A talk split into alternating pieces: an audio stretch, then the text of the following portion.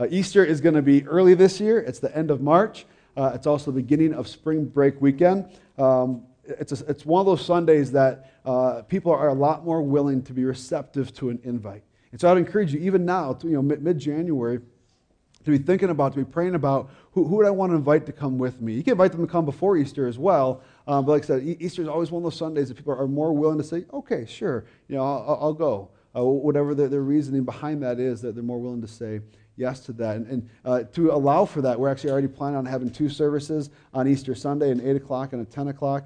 Um, and so we will have uh, all the, everything prepared for that. And uh, so we're kind of thinking about that. But who could I be inviting this Easter to join with me as we celebrate the risen Lord? Well, this morning we are starting a brand new series. And this series will take us through Easter. We will have a little break in the midst of it in the month of February. We're going to hit on a couple weeks on just what does it look like to, to love through our actions. Um, but for the most part, we'll be in this series from now until Easter. And this new series is called Jesus, A True and Better Story. A True and Better Story. Who, who is the Bible ultimately about?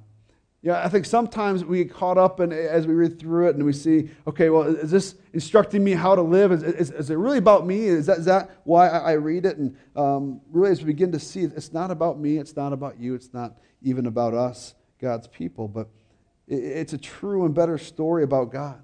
Each story, each book of the Bible, uh, all, all the history, all the, the prophecy and the poetry uh, that we find in it reveal a little bit about who our God is. Stories of biblical characters in the Old Testament reveal what God is like as we see God interacting with His people. Uh, and all of Scripture foreshadows and, and, and centralizes um, on the work and the person of Jesus. It all comes down to Jesus. That's what all Scripture points to, is God's plan in Jesus. Uh, this series, uh, Jesus, uh, Jesus, A True and Better Story, is inspired off of a message. I want, I want to give credit where credit is due, that Tim Keller, uh, a Christian author and pastor, gave uh, years ago. And he kind of walked through uh, some of those statements you heard in the video that was played at the, at the beginning of the message here. Um, so we're going to kind of take a minute. If a lot of that, if you didn't grasp on, okay, I don't know all these different names that they're saying or their stories, it's okay. Those are some of the different Old Testament characters that we're going to walk through in this series and say, what is their story? What, what do we see uh, about God? What do we learn about God in the midst of their story? And then how is Jesus uh, a fulfillment of that?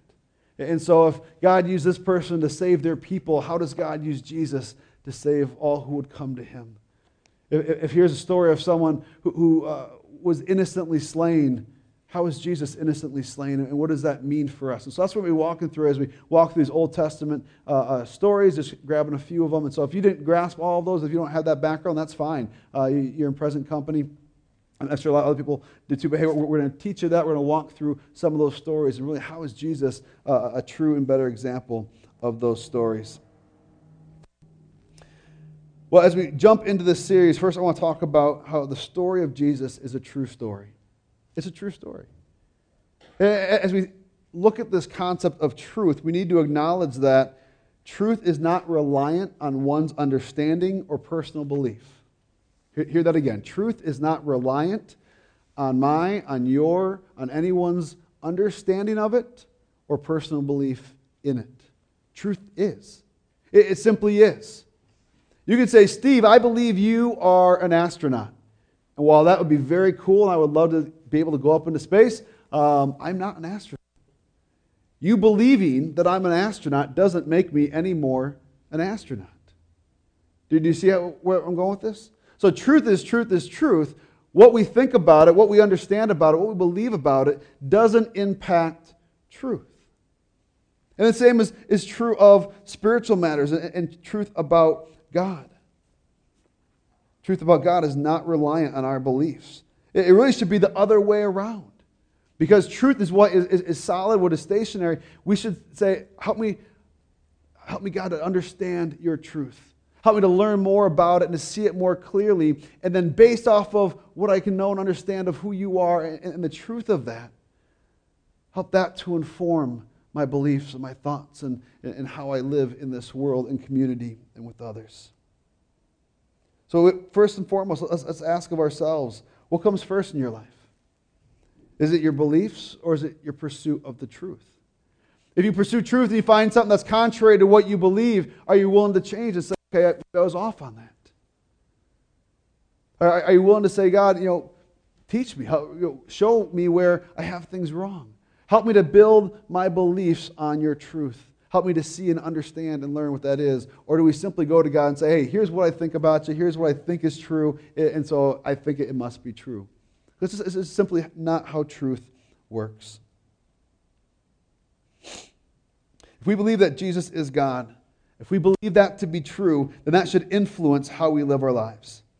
Uh, for those of you here who have uh, received Jesus as your Lord and Savior, you'd say, I'm a follower of Jesus. Uh, do you know the date that that happened? Can you say it was uh, a Tuesday, it was uh, February twenty-seventh, you know, two thousand nine? Some people do. Some people have that date and time, and they can get down to the second. Here, here's when I accepted Jesus. I think sometimes we get fixated on that. Well, when, when did so-and-so accept Christ? What, what, what was that moment? Are, are they followers of Jesus?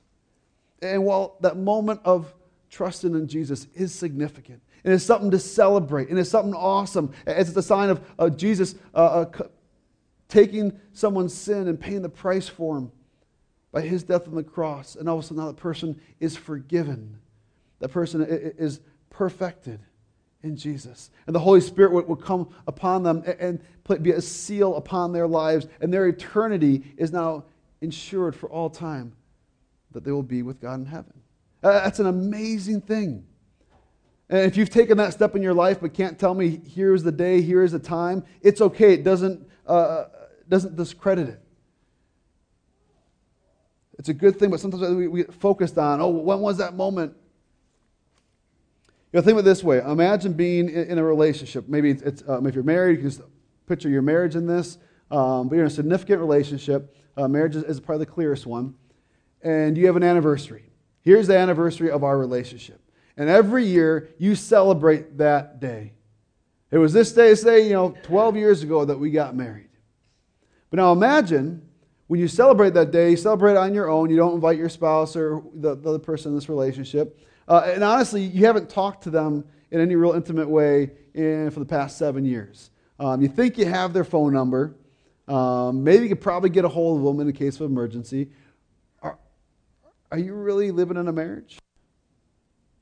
Well, I got a day I can celebrate. You know, I am according to that date. I'm, I'm married, or I'm in this relationship. But as, as we look at how you're living, you say, well, really, no, you're not. You're just celebrating that day. And I think sometimes that's how we get caught up is, hey, I, I went to camp when I was in junior high, and, and I prayed this prayer to receive Jesus as my Lord and Savior. And, and you remember that every time someone pushes you on, on, on where you are with God today. Well, I, I, can, I can look back on that date. But have you continued to pursue him in the midst? Are, are you still walking with him, or are you just standing on that day at camp one time? Because if, if the story of Jesus is true, it calls us to something. It requires a response from us. See, for, for those of us here who are followers of Jesus, I, I pray that this series would do a couple things. First and foremost, as we talk about uh, who Jesus is and, and what, what he calls us, uh, calls of us, uh, I pray it would encourage you. I pray I would encourage you in the ways that you are already living for God.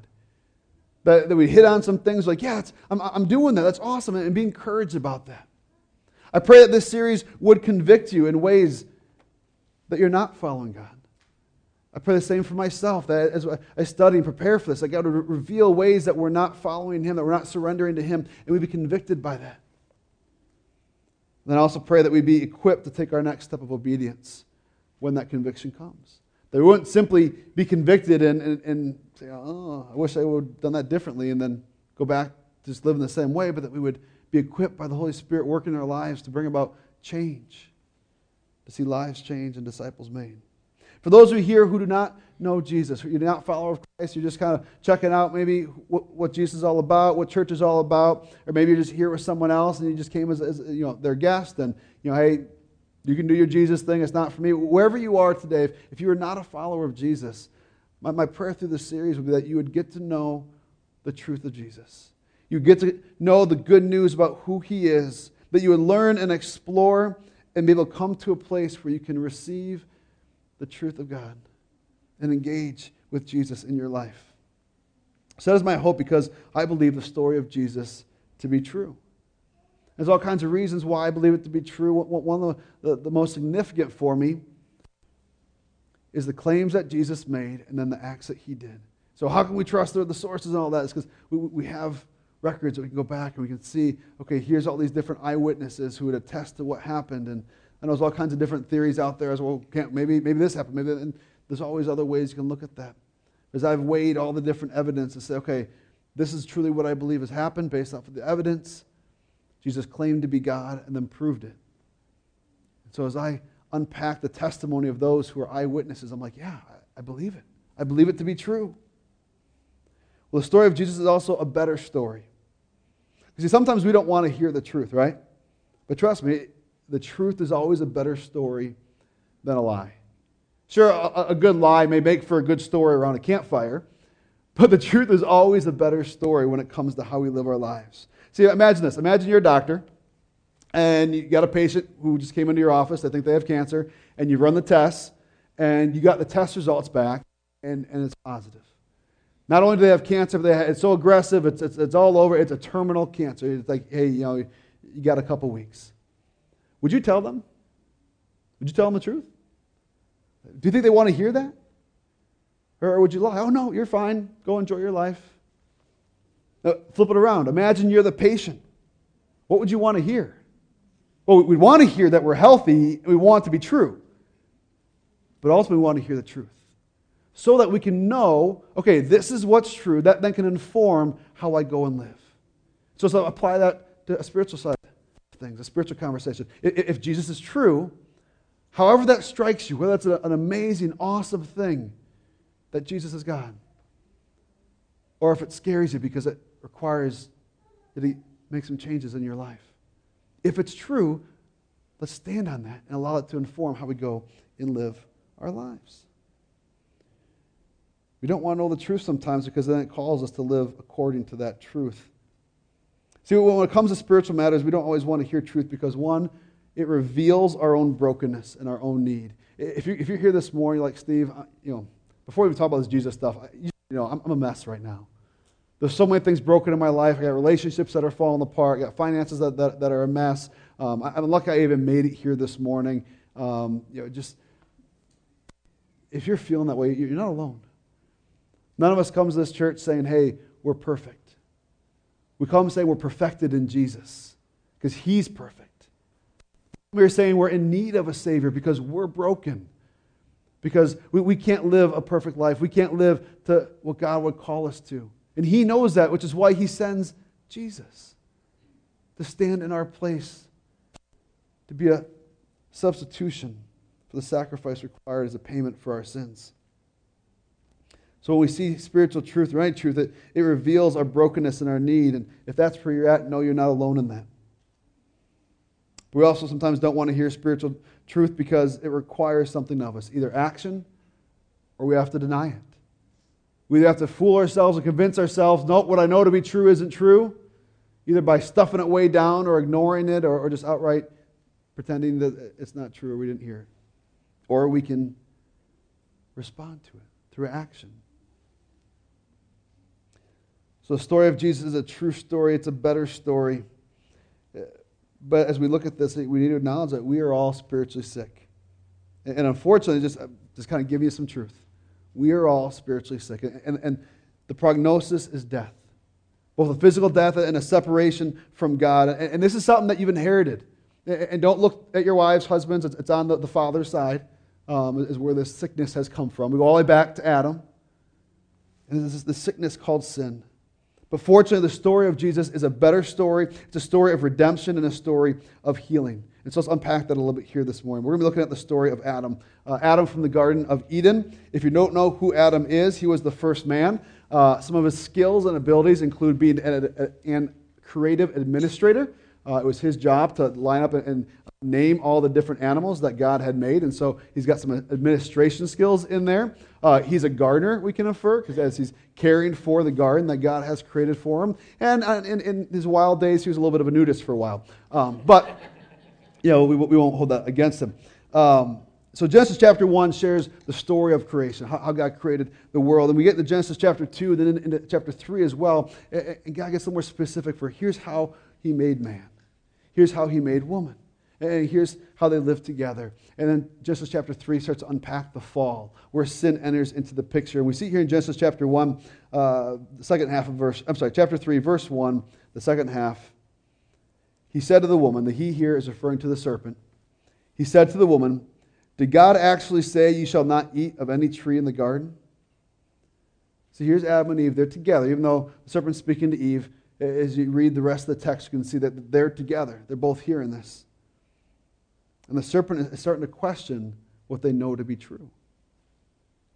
Is what God said really true? Do you believe what God said? Do you believe? Because they know what he said. It's not like they forgot. But it's being called into question. Is that really true? I think we ask that question all the time. As we come to know who God is, and maybe we struggle with our own doubts and our own questions. God, are, are you really there? Is this really true? Anyone else ever struggle with the unseen God? I know it's hard. We ask those same questions. Is this true? And the serpent continues and says, hey, God just doesn't want you to eat that tree, because if you do, he knows you will become like him in knowing good and evil. And so all of a sudden the serpent says, hey, I got a better plan for you.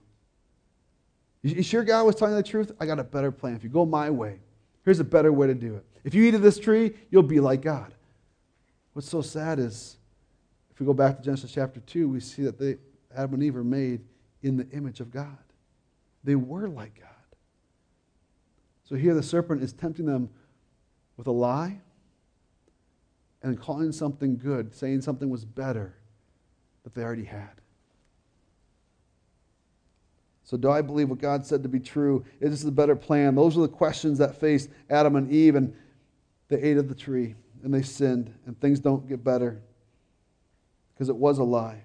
As a result of this, when God confronts them, there, there's some consequences. And one of the things is, okay, uh, Eve in, in childbirth, there'll be pain now. Adam in, in, in produ- getting produce from the land, there'll be labor and pain in, in that as well. It'll be hard work. We see Adam and Eve are both removed from the garden. In the garden, they would walk in the cool of the day, and God would walk alongside them.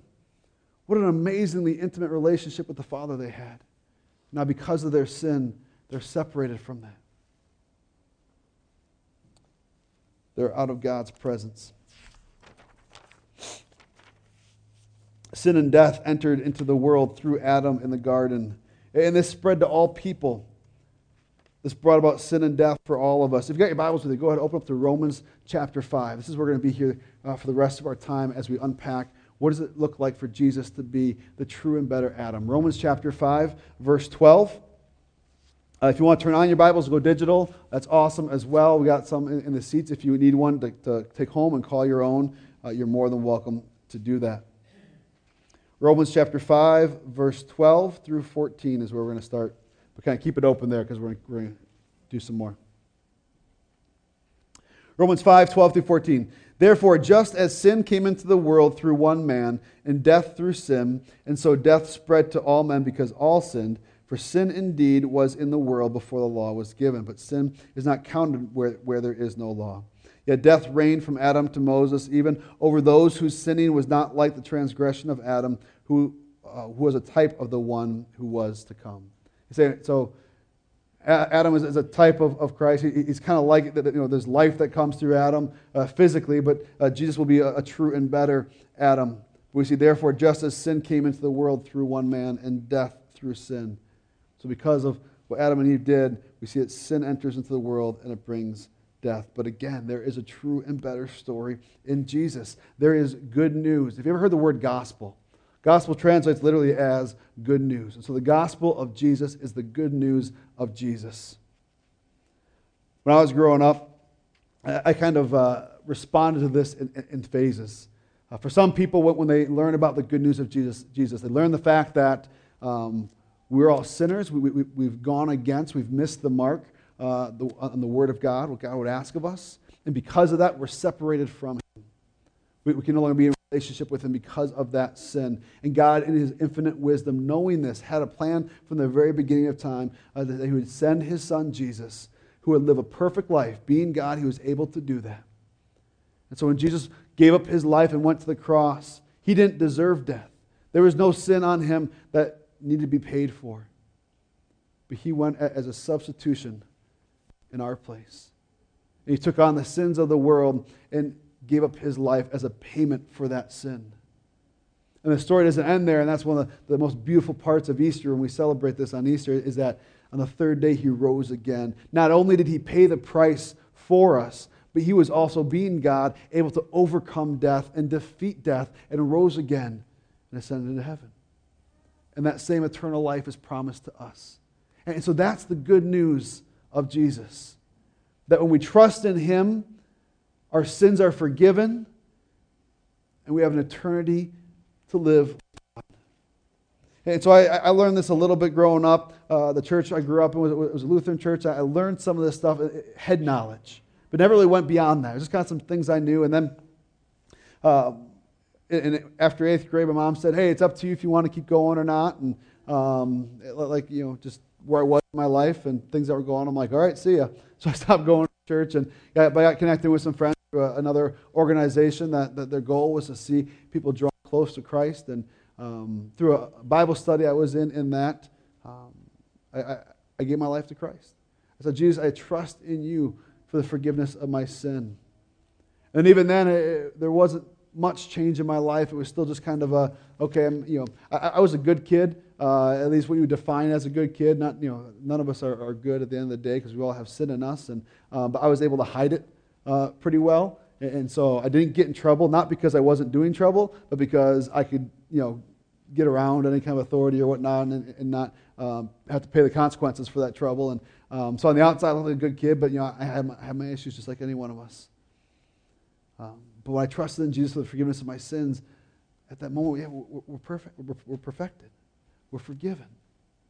But then again, it still wasn't about four years later until I got into college and I started to, to uh, have to teach what I claimed to believe to some, some junior high students. I came to this point of, well, hang on a sec. Do, do I really believe this to be true? Do I believe that Jesus is God? And, and, and am I allowing it to impact my life in the way that it deserves to be for the kind of truth that it is? I kind of came to this point of, I'm not really living that way. And so there was a, a surrender of Jesus, to Jesus, of him as my Lord, to say, not only do I believe you, you forgive my sins, but you're in charge of my life. Lead me, guide me, help me to see the path that you've laid out for me. And so that's my story. It goes over a span of years, and for maybe you, your story might be, uh, hey, you know, I was doing all these things and then met Christ and turned my life around, and that next day I'm, I'm living for him. And, and there's things we can praise in both of those, because it's a story of, of life being changed. But the good news is available, it's, it's available to everybody. It's a free gift of God. Let's go back to Romans chapter five, verse fifteen. But the free gift, this is the gift of Jesus, is not like the trespass, referring to Adam. The free gift is not like the trespass. For if many died through one man's trespass, much more have the grace of God and the free gift by the grace of that one man, Jesus Christ, abound for many. And the free gift is not like the result of that one man's sin. For the judgment following one trespass brought condemnation, but the free gift, uh, the free gift following many trespasses brought justification. I'm sorry. Verse one, verse seventeen. For if, because of one man's trespass, death reigned through the one man, much more will those who receive the abundance of grace and the free gift of righteousness reign in life through the one man, Jesus Christ. Therefore, as one trespass led to condemnation for all men, so one act of righteousness leads to justification and life for all men. For as by the one man's disobedience the many were made sinners, so by the one man's obedience the many will be made righteous. Now the law came in to increase the trespass, but where sin increased, grace abounded all the more, so that as sin reigned in death, grace also might reign through righteousness, leading to eternal life through Jesus Christ our Lord. I know it's a, it's a mouthful. I know it's a lot in there. So let me just kind of hit on a few things real quick the rest of our time we have here this morning. If we're looking at how Jesus is a true and better Adam, let's see some, some of the characteristics about Adam and then how that is fulfilled in Jesus. We'll see through Adam, we've each received a gift of physical life, but this physical life will, will waste away. There's an expiration date. We don't know what it is, but at some point or another, uh, these physical bodies will be laid to rest. And through Jesus, we're each offered everlasting life. What's interesting is, yet we put so much of our focus, so much of our energy into the physical world that we can see. Even though if we were to put a timeline out, it's okay, where, where's this world, and then where's eternity? This world, this time, it, it's just a speck on that timeline compared to what eternity would be. And so in light of that truth, in light of the fact that there's everlasting life in Jesus, let us uh, try to live out Colossians three as best we can. If then you've been raised with Christ, seek the things that are above, where Christ is, seated at the right hand of God. Set your minds on things that are above, not on things that are on earth. Turn your energy towards what will last, investing in others, sharing the good news of the gospel of Jesus with others so that they can receive the forgiveness of sin and be in heaven with us.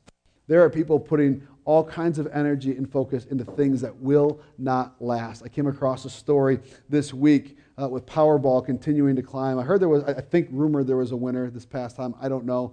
Um, but there's a lady who had basically given all she had to get Powerball tickets, expecting, almost expecting to win. And, and if you don't know how math works, she lost.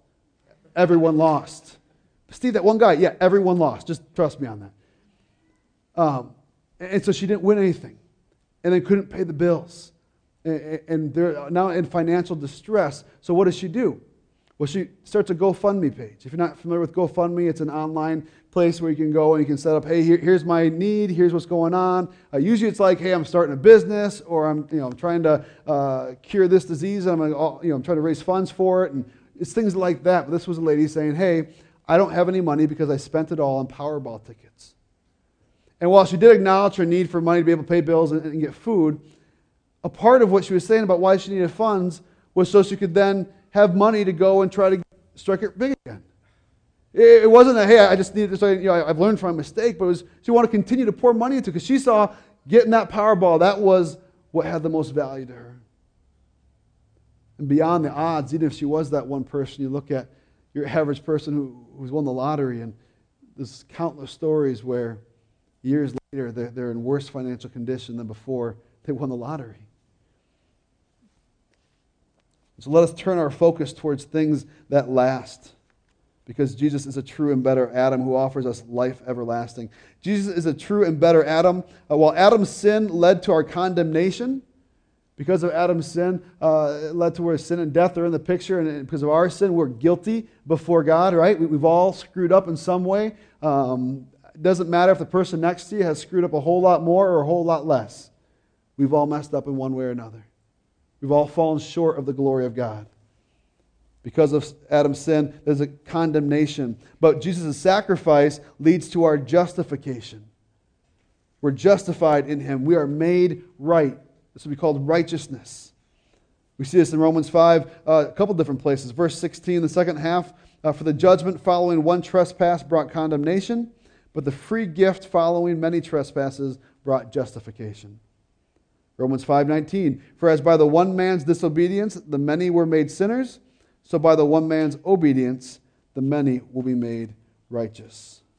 We are made righteous in Christ. It, Might sound like a simple concept, but this is one I think we have a hard time living out. I think we really do. How, how do you decide, or I should say maybe when do you decide what you're going to eat? Whether you're at home or out, out at a restaurant, when, when do you decide what you're going to eat? After you look at the menu, right?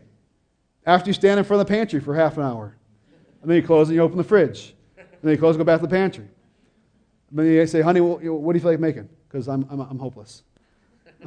But we weigh all the options. We look at everything out there, and then we make a decision what we want to eat, right? How, how do you decide where you want to go to college or where you want to go get a job? You weigh your options. Where are all the different places I want to go? You apply to them, and you say, okay, who will accept me? Okay, I got these three in front of me. You go visit, you gather all the information, and then you make the decision, right? How do you decide what you're going to wear in the morning? You open your closet, you stand in front of all your clothes, and you gather it all in, even though it's the same clothes you had yesterday. Then you finally decide, okay, I've, I've seen what's clean, and I've seen what passes as clean, even though it isn't, and okay, I know what I'm going to wear. How do you decide when you know who you want to marry? You date them. You get to know them. You probably date other people as well. You get to know, here's something I like in a, in a spouse, here's something I don't. And, and if, okay, you, you find someone, you decide, okay, here's the person I want to marry. Has anyone ever been on jury duty to the point where you actually got called to be on a jury? Uh, how do you decide when that person's guilty? is that right off the bat, they, they get you in there. Hey, we know we're taking your time. We know you probably don't want to be here. We're going to speed this along. Here's Frank. He's uh, accused of this. Let's vote. Guilty, not guilty. What do you say? That's not how it works. You go through all the work of, okay, here's the evidence. Here's what we think happened. And, and you examine it all. And then a verdict is reached. Just about everything in our life works that way. Just about everything. The gospel couldn't be further from it. The work of Jesus completely changes that around. Please hear me in this. If you trust in Jesus for the forgiveness of your sin, when God looks at you, He sees one who is righteous. Not like the Bill and Ted awesome righteous kind of way. Yes, He probably sees that too, but like you're made right. You're perfected. He doesn't see your sin because Jesus has paid the price for that. And so the verdict has already been given. When we trust in Jesus, here's the verdict. You're innocent in Christ. You're perfected in Christ. You're righteous in Jesus. And then because of that, the Holy Spirit works in us. And, and we're given a, a heart of life. We're given, um, uh, we take off the old and put on the new. And there's changes that take place as we begin to know more and more who God is and, and what His character is like. And He works in us. And all of a sudden, the evidence begins to flow after the verdict has fallen. So first the verdict, and then the outpouring of that. I think there's so many of us that are still living in this lifestyle of, I, I need to do all these things, I need to be obedient because I need to earn God's favor, because I need to earn forgiveness. That couldn't be further from the gospel. The gospel is a free gift of grace has been given to us in Jesus. When we receive it, our sins are removed from us. They're removed from us. Are we still called to obedience? Are we still called to, to, to live a life aligned with the character of God? Yes. But in response to what He's already done for us. And so then, what does that mean? It means when we do sin, it shouldn't lead us down this, this crazy path of, oh, you know, am I still forgiven? Is God still going to accept me? Because He's already accepted you. It should move us to a place of repentance, of saying, God, this isn't what you have for me. This isn't, isn't that new life. And so we continue to take off the old and put on the new and do our best to walk in obedience. But our obedience is, it does not earn or disqualify God's love for us. He's already shown that, and that you are perfected in Jesus. So we can ask this question. Well, first we, you know, we see a, a correlation here. Adam was tempted in a garden, the Garden of Eden, uh, and was disobedient to God. But Jesus, being a true and better Adam, He was tempted in the garden before He went to the cross. He was tempted to not go that way. He's like, Father, if anything else, if there's any other way, let's go that way. But then what's His response? It's one of obedience. But not my will, but yours be done. And He takes the cup that God had laid out for Him. And He goes to the cross. Jesus' obedience is greater than our messed up obedience. Because really our obedience is just, we got all kinds of disobedience in there. But we need to hear that. Jesus' obedience, which is what God looks at and sees when He sees us, those who have trusted in Jesus, is greater and sufficient. Jesus is a true and better Adam. Even though our uh, our sin is, is different than Adam's, we sin in different ways, we share in His death. Even though our obedience was not like Jesus's, in that we have all kinds of areas where we struggle, and all kinds of areas where we have disobedience, um, even though it wasn't like Jesus's, we share in His life. Romans five seventeen, for if because of one man's trespass, death reigned through that one man, much more will those who receive the abundance of grace and the free gift of righteousness reign in life through the one man, Jesus Christ. There was death through Adam, but those who receive the abundance of grace and the free gift of righteousness. Man, I read those and I'm like, Jesus, this has got to be too good to be true. You hear things like that. An abundance of grace. How much grace does God have? An abundant amount. How much is this gift going to cost me? That you know, this forgiveness, it's free. See, that's too simple. Talk to God. I mean, it's how He set it up. Now, does it require something of us? Yes, to receive it. When we understand the truth of God, it, it calls them to, to, to take off the old and put on the new. It calls us to bid and die. And so is it easy to live a life following after Jesus? No. Is it worth it? Yes. Because it's true and better. Because it's true and better. The life that we receive in Jesus is greater than the death that we share with Adam. Uh, this is, again, this is what we celebrate at Easter, where Jesus defeats death on the cross. He ends the reign of death. Death could not hold Him. You ever heard a story about a, a Christian martyr who, who was just fearless to the end? You wonder, how, how are they able to do that? It's because they were living a life of already giving up their life. There I said, hey, my, my life is, is yours, God. You, you've paid the price for my sin. I, I surrender my life to you. And so they had already surrendered that. And so to them, death, death was the easy part.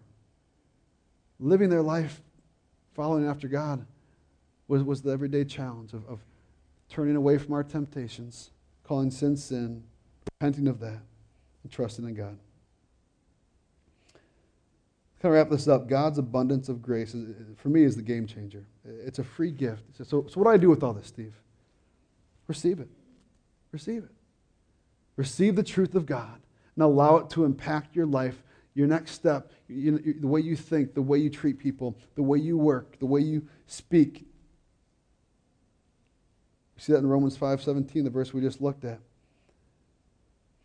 Death reigning through that one man, much more will those who receive the abundance of grace and the free gift of righteousness reign in life. Those who receive this. That's our role, is to receive it. God's grace is greater than Adam's trespass. God's grace is greater than my trespass. It's greater than your trespass. Do not, listen, church, do not continue to live in a place of guilt. Don't. That is not what your Father in heaven desires for you. If, if you say, Steve, you don't know how badly I screwed up. You don't know the weight of my sin. I don't need to. Jesus does. And he went to the cross for it. So if you've trusted in him for the forgiveness of your sin, do not live your life in a place of guilt, because you are not guilty in the eyes of God. His grace is greater than your trespasses. So I want to close up with a few, few questions. And this whole morning, you know, it hasn't been anything all that revolutionary. So it's, it's, let's get back to the gospel. Let's get back to the good news of Jesus that we see as we see that he is a true and better Adam. So I'm just going to ask a handful of questions. And, and these are the wrong questions to ask because they're yes or no questions. So you can just simply say yes or no and, and then not deal with it anymore. But in one sense, they kind of build on each other, not one hundred percent. Um, but what I want you to do is at some point, you'll probably get to a question where you feel like it just kind of speaks to your heart, like, oh, wow, I said this to the question, but, you know, that reveals something about what's going on in my heart. When you get to that point, you can turn your ears off and stop listening. Write that down. So, okay, here's the question, and, and here's kind of where I'm at right now. Pull out the communication card in your bulletin. Uh, if you don't have enough by you, you grab bulletins and tear them in half, or uh, grab a, a, a giving envelope and use the back of that. And I want you to make a note for yourself. Here's the question that struck me. We got to this question. That was the one, like, I don't know how to answer that. Or I know how to answer it, and I don't like my answer. When you get to that question, I give you permission to stop listening. But take that and seek the truth of God in it and engage in that. Because the truth of God is a better story. And as we build our lives on the truth of God, we see Jesus playing a better, a true and better story out in our lives.